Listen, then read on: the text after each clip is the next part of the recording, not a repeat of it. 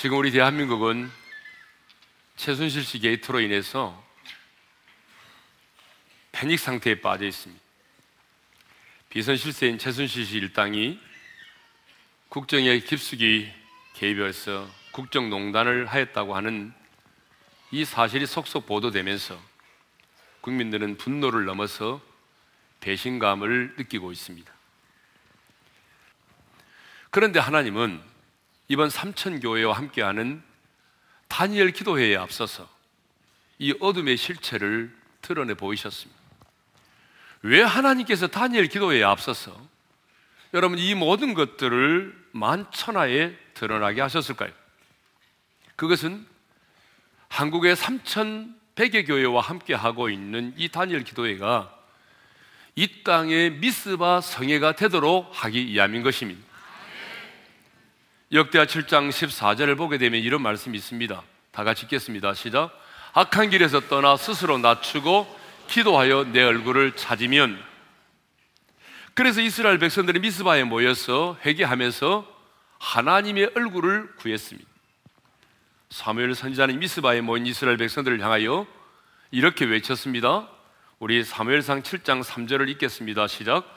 너희가 전심으로 여호와께 돌아오려거든 이방 신들과 아스다롯을 너희 중에서 제거하고 너희 마음을 여호와께로 향하여 그만을 섬기라. 그러니까 여러분 미스바는요 기도만 하던 장소가 아니었다는 것입니다. 기도와 함께 우상을 제거하는 구체적인 행동이 동반되었습니다. 그들은 기도만 하고 끝나지 않았습니다. 이스라엘의 예후 왕과 남유다 히스기야 왕은 우상을 타파하면서 바알 신전을 쪼개서 변소로 만들어 버렸습니다. 열왕기하 10장 27절입니다. 다 같이요. 바알의 목상을 헐며 바알의 신당을 헐어서 변소를 만들었더니 오늘까지 이르니라. 여러분 이렇게 미스바 성의 특징이 뭐냐 그러면 단순히 모여서 우리가 죄를 이렇게 지었습니다라고 회개하는 것으로 끝나는 것이 아니라 실질적으로 우상을 타파했다는 것입니다.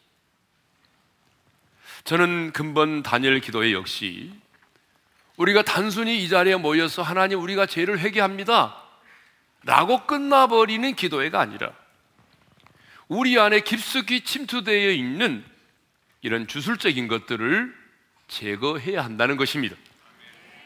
그래서 오늘 제가 이 본문을 선택을 했습니다. 오늘 본문 사무엘상 28장을 보게 되면 사무엘 선지자는 죽었고 그리고 블레셋 나라가 쳐들어왔습니다. 그런데 사울 왕이 이 블레셋 나라의 군대를 보고 심히 두려워 떨었습니다. 자, 5절을 읽겠습니다. 시작. 사울이 블레셋 사람들의 군대를 보고 두려워서 그의 마음이 크게 떨린지라.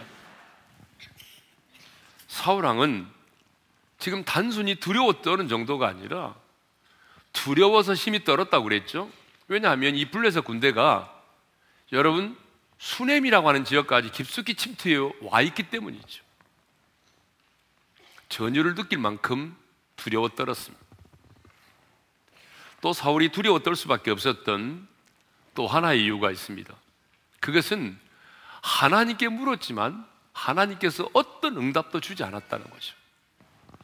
자, 6절을 읽겠습니다. 시작. 사울이 여호와께 묻자오되 여호와께서 꿈으로도 우림으로도 선지자로도 그에게 대답하지 아니하심으로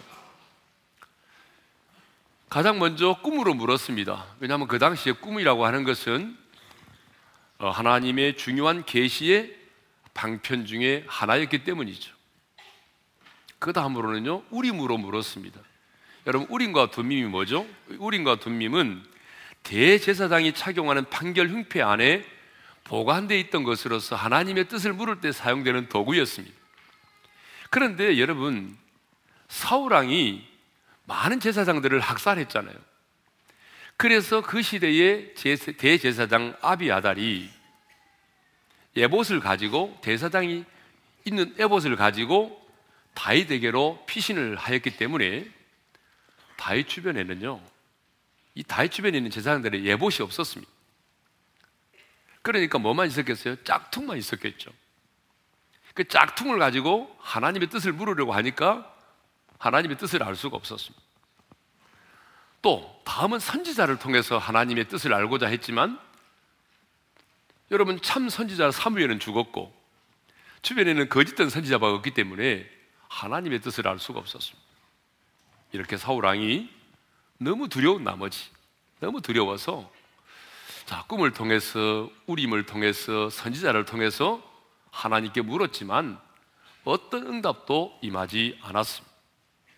여러분, 왜 하나님께 물었지만 하나님이 대답하지 않았을까요? 그것은 하나님께서 이스라엘의 그 사울을 이스라엘의 왕으로 삼으신 것을 후회하셨기 때문입니다. 더 중요한 이유는 진짜 사울 왕이 하나님 앞에서 외통하고 회개하는 마음으로 하나님께 묻지 않고 형식적으로 가식적으로 물었기 때문입니다. 여러분 형식적으로 물으면 하나님의 응답이 없죠. 자 이렇게 두려워서 마음이 떨었던 사울은 마침내 진짜 해서는 안 될 짓을 하게 됩니다. 그게 뭐냐 그러면 신접한 여인을 찾아 나섰다는 것입니다. 얼마 전까지 사울왕이 한 일이 뭔지 아십니까? 이 신접한 자와 박수를 박수자들을 그 지역에서 쫓아낸 사람입니다. 자기 자신이 쫓아내놓고 자기 상황이 급하니까 불안하니까 하나님이 가증히 여기시는 이런 신접한 자를 찾은 것입니다. 여러분 이것만 보더라도 하나님을 향한 이 사울왕의 믿음이 참된 믿음이 아니라 거짓된 믿음인 것을 알 수가 있습니다. 여러분 사울왕이 정말 참된 믿음을 가졌다고 한다면 이 상황에서 하나님께 물어도 하나님의 사인, 응답이 없을 때는 하나님의 사람이라면 어떻게 해야 되겠습니까? 죄를 뉘우치고 회개하고 죄를 버리는 일을 해야 되겠죠. 죄를 뉘우치고 회개하기는커녕 지금 사울왕은 신접한 자를 찾았습니다. 신접한 여인은 어떤 사람인지 아세요? 죽은 자의 영을 불러 올리는 자를 말합니다. 예. 하나님은 이런 자들에 대해서 철저히 배격하고 절대로 용납하지 말라고 말씀하셨거든요. 자, 대표적으로 신명기 18장 11절과 12절을 읽겠습니다. 다 같이요. 전한 자나 박수나 초혼자를 너희 가운데 용납하지 말라. 이런 일을 행하는 모든 자를 여호와께서 가증히 여기시나니 이런 자들에 대해서 하나님 어떻게 하라고 하셨습니까? 용납하지 말라는 거예요. 타협하면 안 돼요. 하나님이 가증히 여기신다는 거예요. 여러분 레기 19장 31절을 읽겠습니다. 시작. 너희는 신접한 자와 박수를 믿지 말며 그들을 추종하여 스스로 더럽히지 말라. 나는 너희 하나님 여호와니라. 여러분, 그들의 말을 믿지 말라는 거예요. 그리고 그들을 추종하여 스스로 너희 자신을 더럽히지 말라고 주님이 말씀하셨습니다. 그런데 사울왕은요, 자기 자신이 너무나 불안하고 두려우니까 신접한 여인을 찾았습니다. 여러분, 우리들도 마찬가지예요. 문제는 커 보이고 하나님께 기도해도 응답은 나타나지 않고 하나님의 뜻은 잘 모르겠고 그러니까 신접한 자를 찾지요. 미래가 불안하고 또 자녀의 앞날이 불안하고 그러니까 어때요?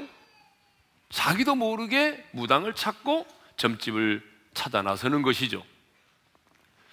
여러분 이때가 바로 그때 아닙니까 이제? 예, 자녀의 진학을 해야 되는데 어떻게 해야 될지 남편의 명태를 해야 되는지 말아야 되는지 예? 무슨 일을 해야 되는지 그래서 연말이 제일 이 점집이 성황을 이룰 때가 바로 연말이라고 그러잖아요. 마침내 사울은요 자신을 알아보지 못하도록 변장을 하고 두 사람과 함께 여러분 밤에 밤입니다. 낮이 아니라 밤에 이 신접한 여인을 찾아갔습니다. 그리고 이렇게 말합니다. 자, 8절을 읽겠습니다. 시작. 나를 위하여 신접한 술법으로 내가 내게 말하는 사람을 불러올리라. 한번 따라서 합시다. 나를 위하여. 여러분, 이런 신접한 자를 찾아가는 사람들의 목적이 있습니다. 나를 위하여입니다. 신앙생활을 해도 하나님 중심적인 신앙생활을 하지 않고 언제나 자기 중심적인 신앙생활을 하는 사람들이 있습니다. 그렇죠? 내 소원을 성취하고 내가 원하는 것을 이루기 위해서 신앙생활을 하는 사람들이 있어요. 자기 중심이 먼저예요. 이런 사람들은요, 기도해도 응답이 없으면 이런 짓을 한다는 거죠. 신접한 자를 찾아가게 되어 있습니다. 지금 사울 왕도 뭐 하나님의 뜻을 묻기 위해서라고 말하지만 따지고 보면 뭐예요? 나를 위하여.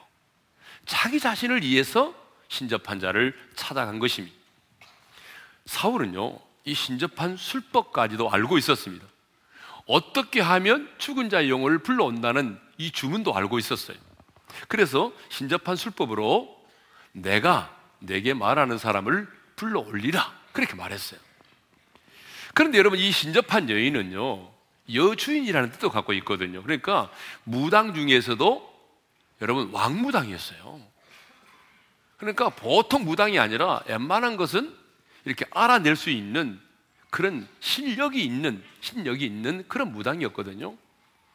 그런데 본문에 보게 되면 사울 왕이 변장을 하고 가는데 못 알아본 거예요. 양발이 별로 없는 거죠. 그러니까 여러분 무당들은요 예수 믿는 사람 딱 가면 금방 알아냅니다. 예? 턱박으로 하는 무당 말고 진짜 신들린 무당들은요 예수 믿는 사람 오면 금방 알아냅니다. 근데 이 무당은 이 무당은 예, 이분 갔다 온 사람입니다. 예. 예. 잘못 알아봐요. 이, 이 웬만한 무당들이 잘 못 알아봐요. 예. 그러니까 무당이 못 알아볼 때는 둘 중에 하나입니다.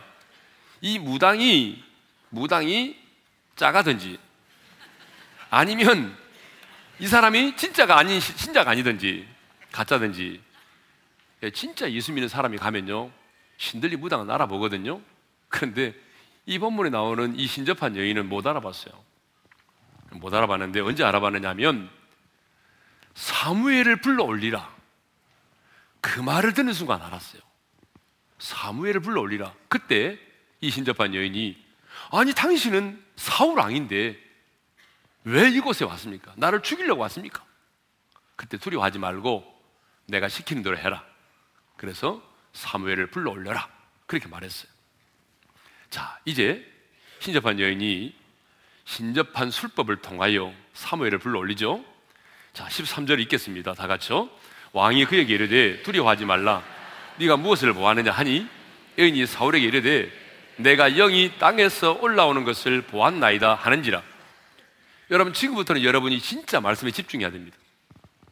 왜냐 그러면 집중하지 못하면 제가 이단이 될 수도 있어요. 그래서 여러분들이 잘 들으셔야 됩니다.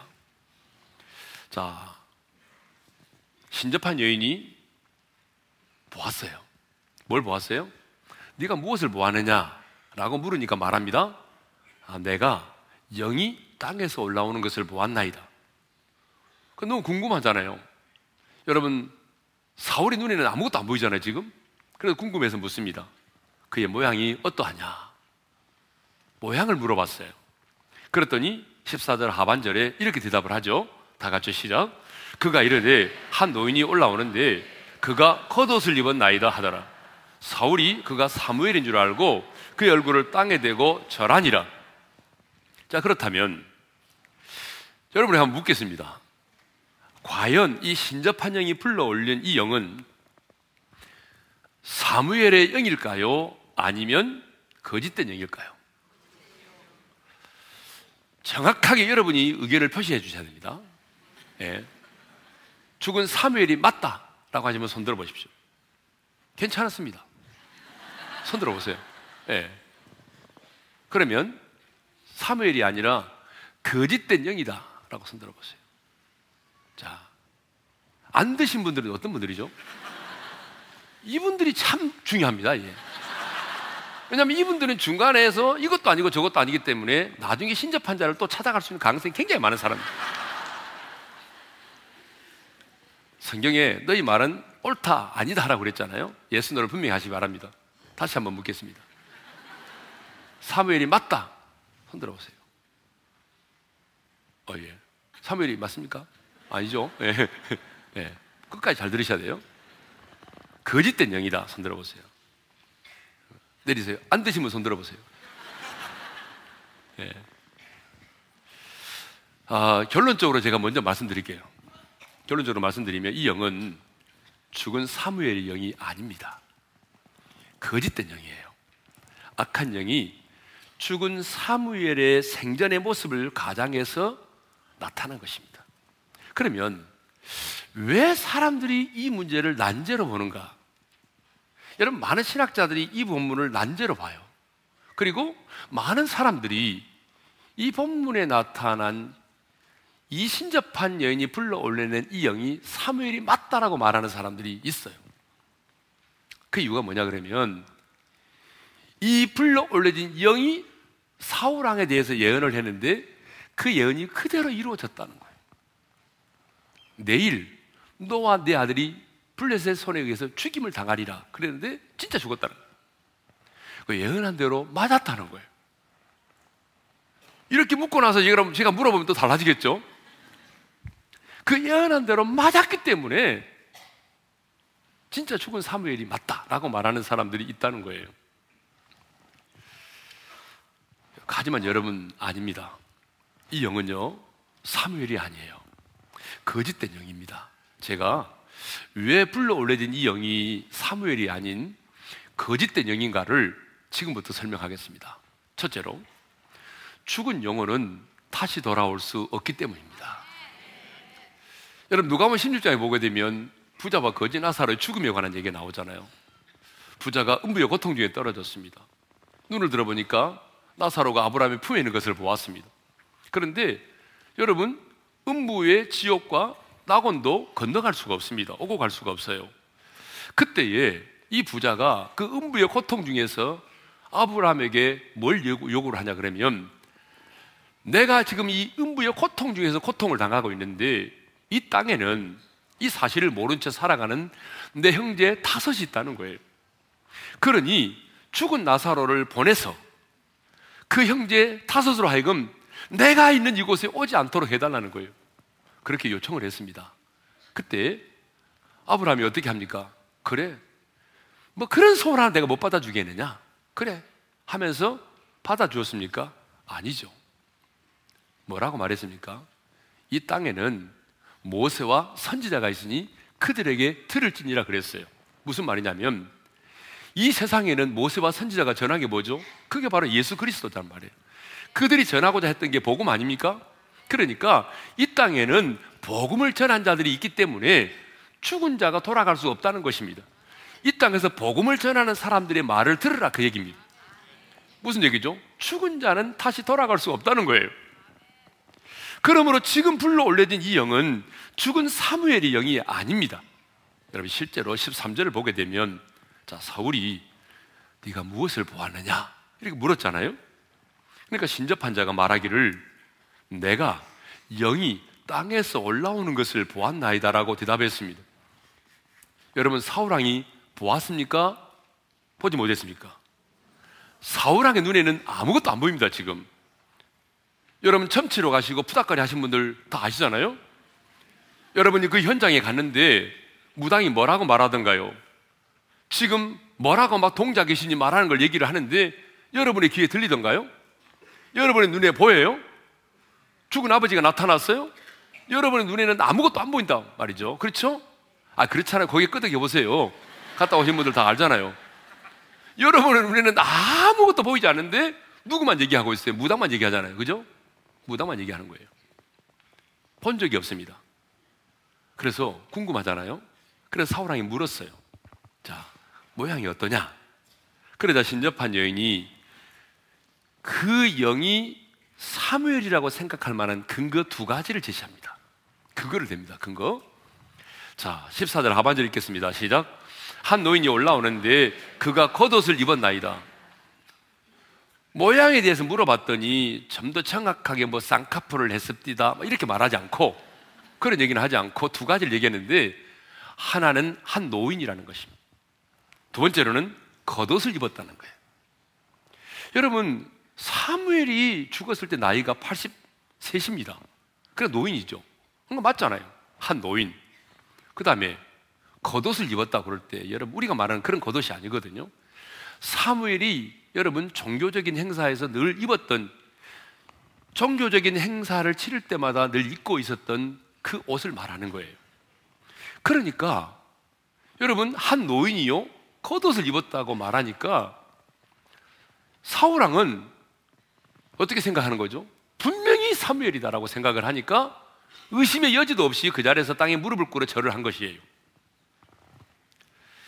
그런데 여러분 이렇게 노인의 모습으로 겉옷을 입고 나타났다고 해서 그리고 그 예언이 맞았다고 해서 그러면 그 영이 죽은 사무엘의 영이냐 그 말이에요. 아닙니다. 여러분 다시 말씀드리지만 사탄은 죽은 사무엘의 모습을 가장하여 나타난 것이죠. 성경을 보게 되면 사탄은 여러분 가장을 얼마나 잘하는지 모릅니다. 예. 여러분 복면 과항은 아무것도 아니에요. 얼마나 가장을 잘하는지 몰라요. 예. 자, 고린도후서 11장 14절 읽겠습니다. 다 같이 시작. 이것은 이상한 일이 아니니라. 사탄도 자기를 광명의 천사로 가장하나니. 여러분, 사탄도 광명의 천사로 가장한다는 거예요. 이것을 이상히 여기지 말라는 거예요. 왜? 이것은 늘 하는 수법이니까. 여러분, 사탄이 하는 수법이 뭐냐면 가장을 잘한다는 거예요. 근데 어느 정도까지 가장하냐면 광명한 천사의 모습으로까지 가장한다는 거예요. 여러분, 많은 사람들이 그 베레아 귀신론에 속아 넘어가는 이유가 있습니다. 그 이유 중에 하나가 뭐냐 그러면 이 가장된 목소리입니다. 자, 예를 들어서 귀신 들린 사람들 몇 사람 불러냅니다. 나오세요, 나오세요, 나오세요. 그리고 말합니다. 너 누구야? 이렇게 말하면 여러분 딸이지만 이렇게 말합니다. 얼마 전에 아버지가 돌아가셨잖아요. 그러면 아빠 이렇게 말합니다. 아빠의 목소리가 나오는 거예요. 여러분 얼마 전에 죽은 사람의 목소리가 그대로 나옵니다. 그래서 사람들은 성경보다도 지금 보이는 눈의 현상을 보면서 죽은 자의 사후에 영이 귀신이 되었다라고 말하는 거예요. 우리가 썩는 것입니다. 여러분 귀신은 가장의 천재입니다.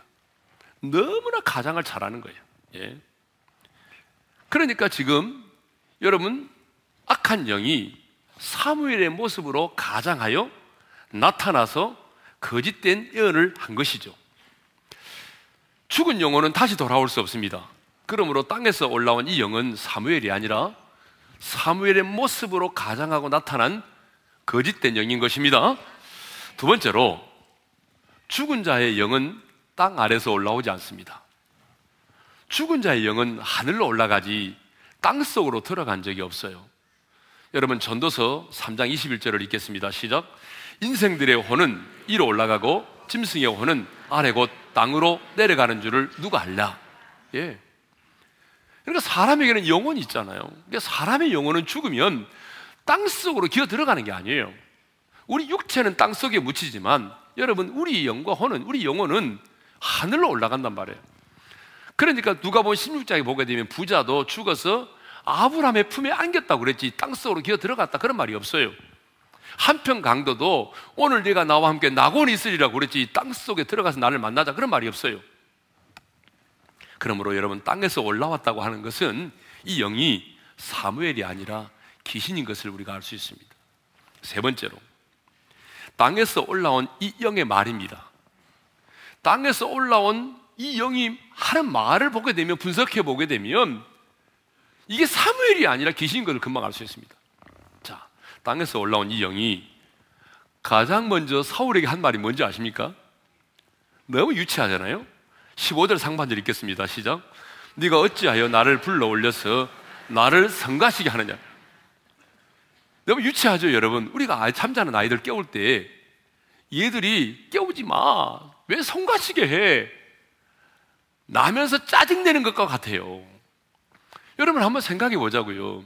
사무엘이 어떤 사람입니까?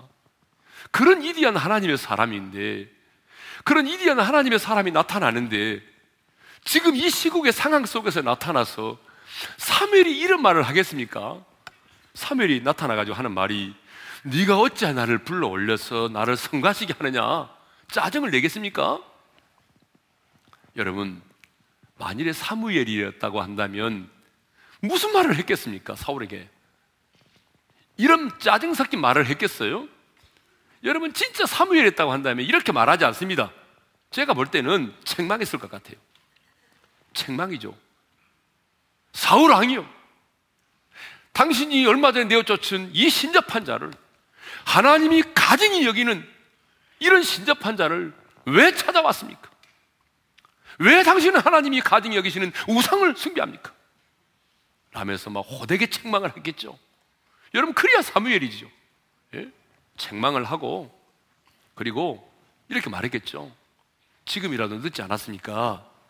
금식하고, 회개하고, 하나님께 돌아오십시오.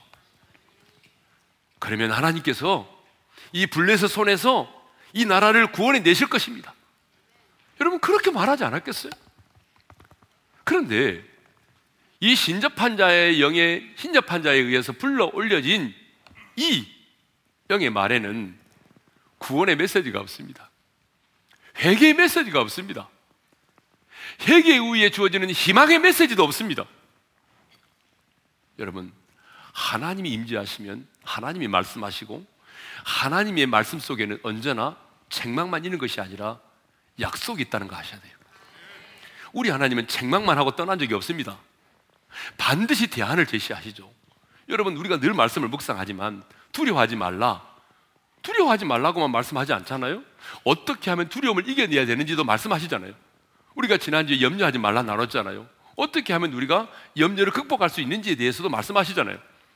하나님은 우리의 지향만을 까발리고 들어만 내놓고 상처받게 하고 더 큰 상처에 매게 하고 떠나는 그런 분이 아니라는 거죠.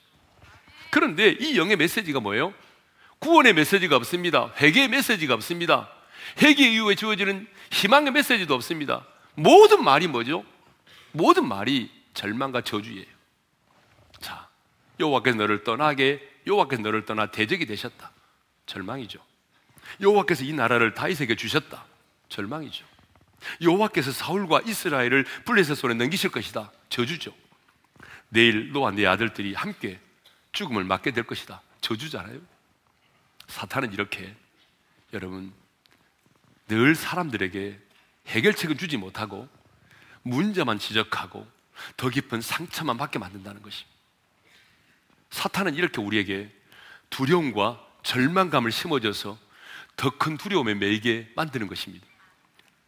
제가 상담했던 우리 성도들 가운데 이런 분들이 얼마나 많은지 아십니까? 너무 불안하고 조급하고 문제 해결 안 되니까 어때요? 옆집 아줌마가 한번 가보자고 그러니까 따라갔다가 어때요? 문제 좀 해결 받을까 하고 따라갔다가 덤터기 쓰고 오신 분이 많아요. 그 다음 날부터 완전히 두려움에 매여 있는 거예요. 무서워서 집을 나오지 못하는 사람도 있어요. 예? 네 번째로 네 번째로 이 영이 사무엘이 아닌 이유입니다. 신접한 여인을 찾은 결과입니다. 그러면 사울왕이 신접한 여인을 찾아가는데 그 결과가 뭐냐는 거예요. 20절 상반절 읽겠습니다. 시작. 사울이 갑자기 땅에 완전히 엎드러지니 이는 사무엘의 말로 말미암아 심히 두려워함이 여러분 사울이요 그런 멸망과 저주의 메시지를 받고 난 다음에 어떻게 됐습니까? 갑자기 땅에 완전히 엎드려졌다는 거예요.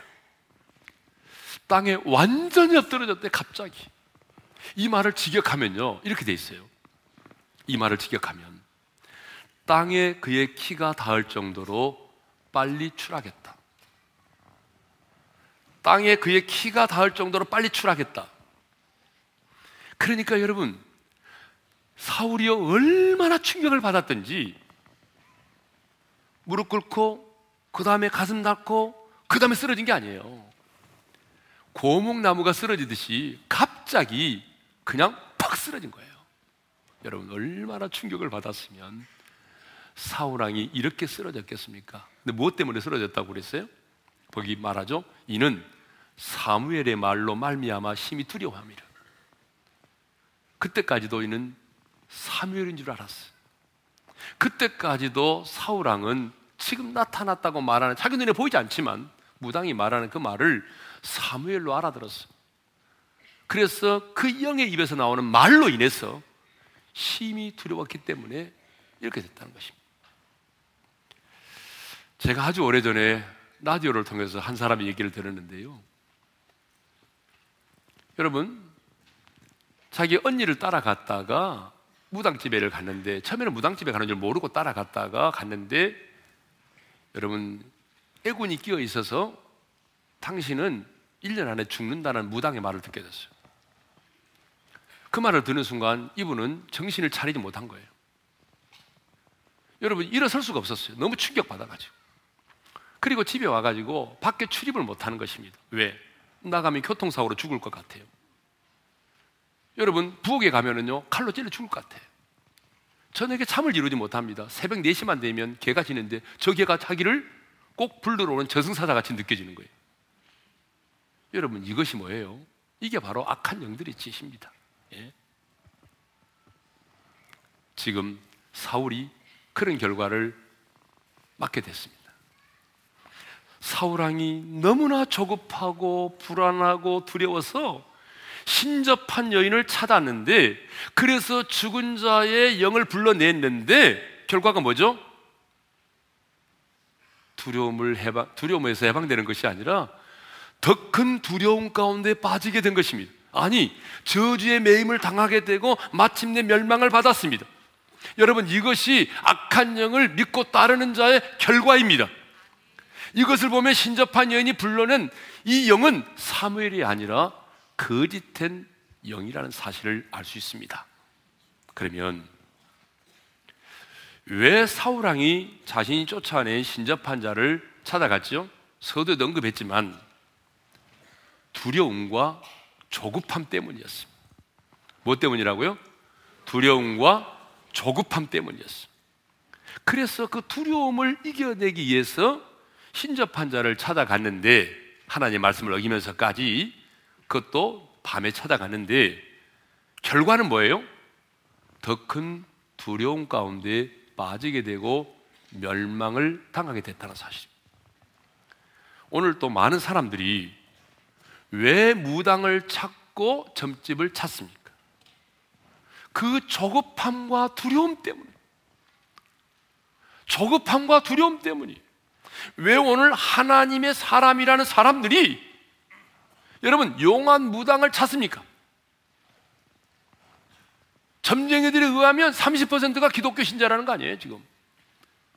그러니까 기독교 신자들이 고객이라는 거 아니에요? 단열 기도 끝나고 가는 사람도 있을 거야, 아마. 시간은 점점 흘러가고, 나이는 들어가고, 결혼은 안 되고, 남편의 문제 풀리지 않고, 자녀도 잘 안 되고, 점점 점점 인생은 꼬여만 가기 때문이죠. 그래서 하나님께 아무리 물어도 하나님으로부터는 어떤 응답도 없고 하나님의 뜻을 알 수 없기 때문이죠. 그 답답함, 그 조급함, 그 두려움 때문이에요. 그렇다면 우리는 이렇게 어떻게 이 신접한 자를 주술의 힘을 의지하려고 하는 이 유혹을 이겨낼 수 있을까요? 무당을 찾고 점집을 찾아가려고 하는 이런 유혹을 어떻게 이겨내야 할까요? 그것은 역설적인 얘기입니다. 오늘 본문의 제목입니다. 두려움으로 두려움을 이기는 것입니다. 세상의 두려움을 이기는 길은 내가 하나님을 두려워하는 것입니다. 그래서 존 파이퍼 목사님은 두려움으로 두려움으로 두려움을 이기라고 했어요. 여러분 이 말씀이 얼마나 제게 은혜가 되든지 제목으로 삼았다니. 두려움으로 두려움을 이기라. 우리 예수님도 말씀하셨어요. 마태복음 10장 28절입니다. 다 같이요. 몸은 죽여도 영혼은 능히 죽이지 못하는 자를 두려워하지 말고 오직 몸과 영혼을 능히 지옥에 멸하실 수 있는 일을 두려워하라. 여러분, 우리 인간이요. 사람이 우리 인간에게 우리에게 할 수 있는 일은 다른 거 없습니다. 우리 몸을 상하게 하고 어때요? 우리로 하여금 사형을 언도하고 사형을 집행하고 우리의 몸까지는 죽일 수 있을지 몰라요. 그러나 여러분, 우리의 영혼은 건드릴 수가 없는 것입니다. 그런데 우리 예수님 말씀하십니다. 우리 하나님은 몸과 영혼을 능히 지옥에 멸하실 수 있는 분이다. 그러니까는 사람을 두려워하지 말고 하나님을 두려워하라는 것입니다. 우리가 세상을 이기고 악한 영을 이기려면 몸과 영혼을 능히 지옥에 멸하실 수 있는 그 하나님을 두려워해야 하는 것입니다. 그런데 사람들이요, 하나님을 두려워하지 않습니다. 예. 여러분, 왜 사람들이 하나님을 두려워하지 않죠? 하나님이 눈에 보이지 않기 때문에. 눈에 보이는 사람을 두려워하고, 눈에 보이지 않는 하나님을 두려워하지 않아요. 근데 문제는요, 하나님을 믿는다는 사람들도 하나님을 두려워하지 않는다 있어요. 어떻게 하나님을 믿는다는 사람들이 하나님을 두려워하지 않습니까? 제가 목회하면서 보니까요. 하나님을 믿는 성도들이 하나님을 두려워하지 않아요. 하나님 두려워하지 않기 때문에 없는 말도 막 만들어서 소설처럼 내뱉고요. 예? 하나님이 하나님을 두려워하지 않아요. 왜 그런지 아세요? 왜 하나님의 사람들이 하나님을 두려워하지 않을까요? 지금 당장 징계가 임하지 않고 지금 당장 하나님의 심판이 임하지 않기 때문에 그래요. 그래서 하나님을 두려워하지 않는 거예요. 그러나 하나님의 사람은 하나님을 두려워해야 합니다. 왜냐하면 내가 하나님을 두려워할 때에 세상의 두려움을 이겨낼 수 있기 때문입니다. 그러므로 정말 여러분이 하나님을 두려워한다면 먼저 이전의 초급함과 두려움 때문에 내가 무당을 찾고 점집을 찾고 선 없는 날에 이사하고 관상과 사주팔자를 보고 장명소에 가서 선주 이름 짓고 이거 회개하셔야 됩니다. 아멘을 안 하시네. 이거 회개해야 됩니다. 여러분 이번 단열 기도회는 미스바 성회입니다. 단순히 우리가 기도만 하고 끝나서 되는 게 아니고 미스바 성회가 되려면 우리의 삶 속에 깊이 침투해 있는 이 주술적인 것들을 내가 제거해야 돼요. 내가 하나님을 몰랐을 때든지 내가 하나님을 믿었지만 내 믿음이 연약해서든지 간에 내가 과거에 손 없는 날에 이사를 하고 장명소에 가서 이름 짓고 사주 보고 궁합 보고 그리고 무당집 찾아가고 타로 카드 점 보고 점집에 찾아갔던 것 여러분 회개해야 됩니다. 아니 회개하니까 아멘 안 하시네. 이거 회개해야 됩니다. 이거 회개 안 하면 안 돼요, 여러분. 예? 제가 우리 청년들하고 결혼 상담을 하는데 1년에 꼭 몇 차례가 있어요. 그게 뭐냐 그러면 두 사람이 서로 사랑해서 결혼을 하려고 하고 부모님에게 이제 인사도 했는데 날짜까지 잡았는데 시어머니 되시는 분이 안 된다고.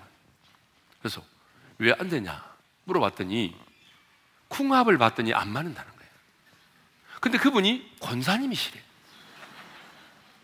아니, 권사님이 자기 자녀 결혼하는데 궁합을 봤대.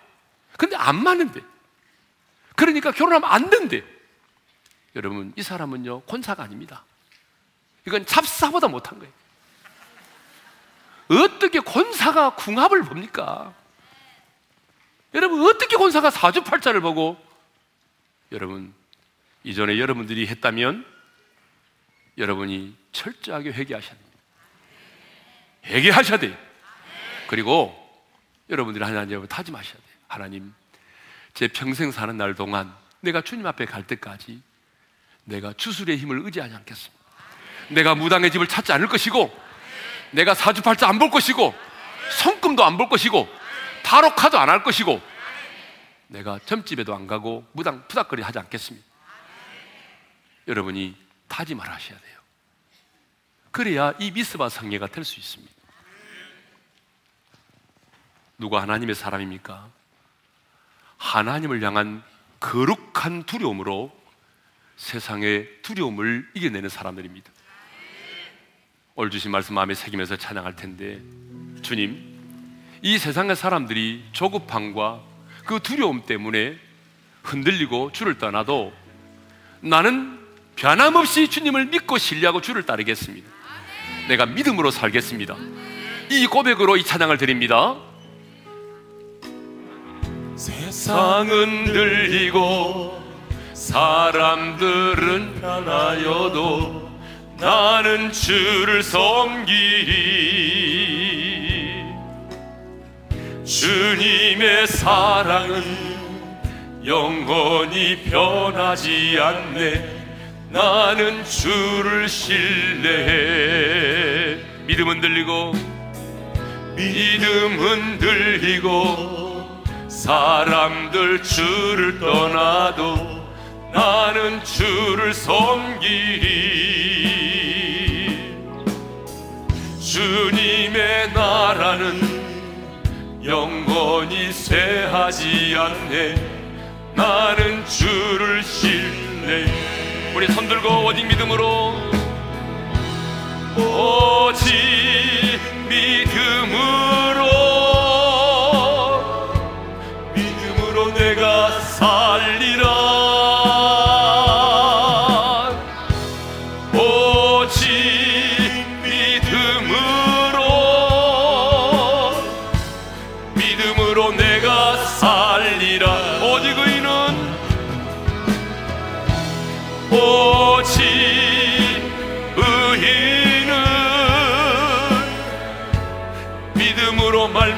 살리라. 오직 의인은 믿음으로 말미암아 살리라. 기도하겠습니다. 성도 여러분 하나님의 사람은 믿음으로 사는 자입니다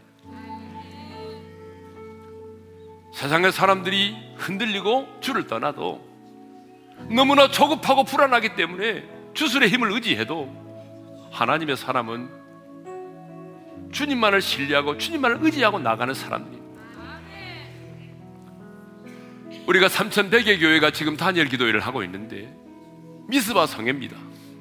미스바 성회가 되려면 여러분의 간구와 소원만을 붙들고 기도하는 것이 아니라 진정한 회개가 있어야 돼요. 진정한 회개는 뭐냐? 여러분의 삶 속에 깊이 침투해 있는 이 주술적인 것들을 끊어야 된다 그 말입니다. 하나님, 내가 알지 못해서 그랬고 내 믿음이 부족해서 그랬습니다. 내가 지난 날에 내가 손 없는 날에 이사하고 장명소 가서 이름 짓고 관상 보고 사주팔자 보고 무당들에다가 부닥거리하고 내가 점집을 찾았는데 하나님 용서해 주십시오. 그리고 이제는 정말 주님만을 믿고 의지하며 나가겠습니다. 하나님을 향한 거룩한 두려움으로 세상의 두려움을 이겨내며 살겠습니다.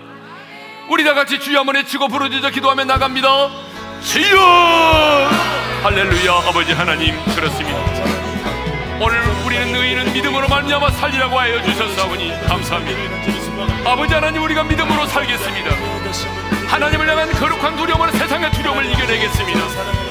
하나님 우리가 과거에 하나님을 알지 못하고 믿음이 부족했습니다. 하나님의 우상을 숭배하고 신자만 자를 찾고 주수의 힘을 의지했던 것 하나님 아버지 이 시간 용서를 구합니다. 철저하게 회개하게 도와주시고 우리 어른의 성도들이 손없는 날에 이사하고 사주팔자 한상 보고 하나님의 소정 비결 보고 그 모든 것 철저하게 회개하게 도와주시고 아버지 하나님이여 이제 회개할 뿐만 아니라 이제는 평생 하나님 앞에 다짐하게 도와주시며 하나님을 향한 거룩한 두려움으로 세상의 두려움을 이겨내는 자들도 살아가게 도와주시옵소서 변함없이 하나님을 신뢰하고 의지하며 하나님의 주님만을 바라보며 살아가게 도와주시옵소서. 이제는 우리 주 예수 그리스도의 은혜와 하나님 아버지의 영원한 그 사랑하심과 성령님의 감동 감화 교통하심이 하나님을 향한 거룩한 두려움으로 세상의 두려움을 이겨내기를 원하는 지체들 위해 이제로부터 영원토로 함께 하시기를 축원하옵나이다. 아멘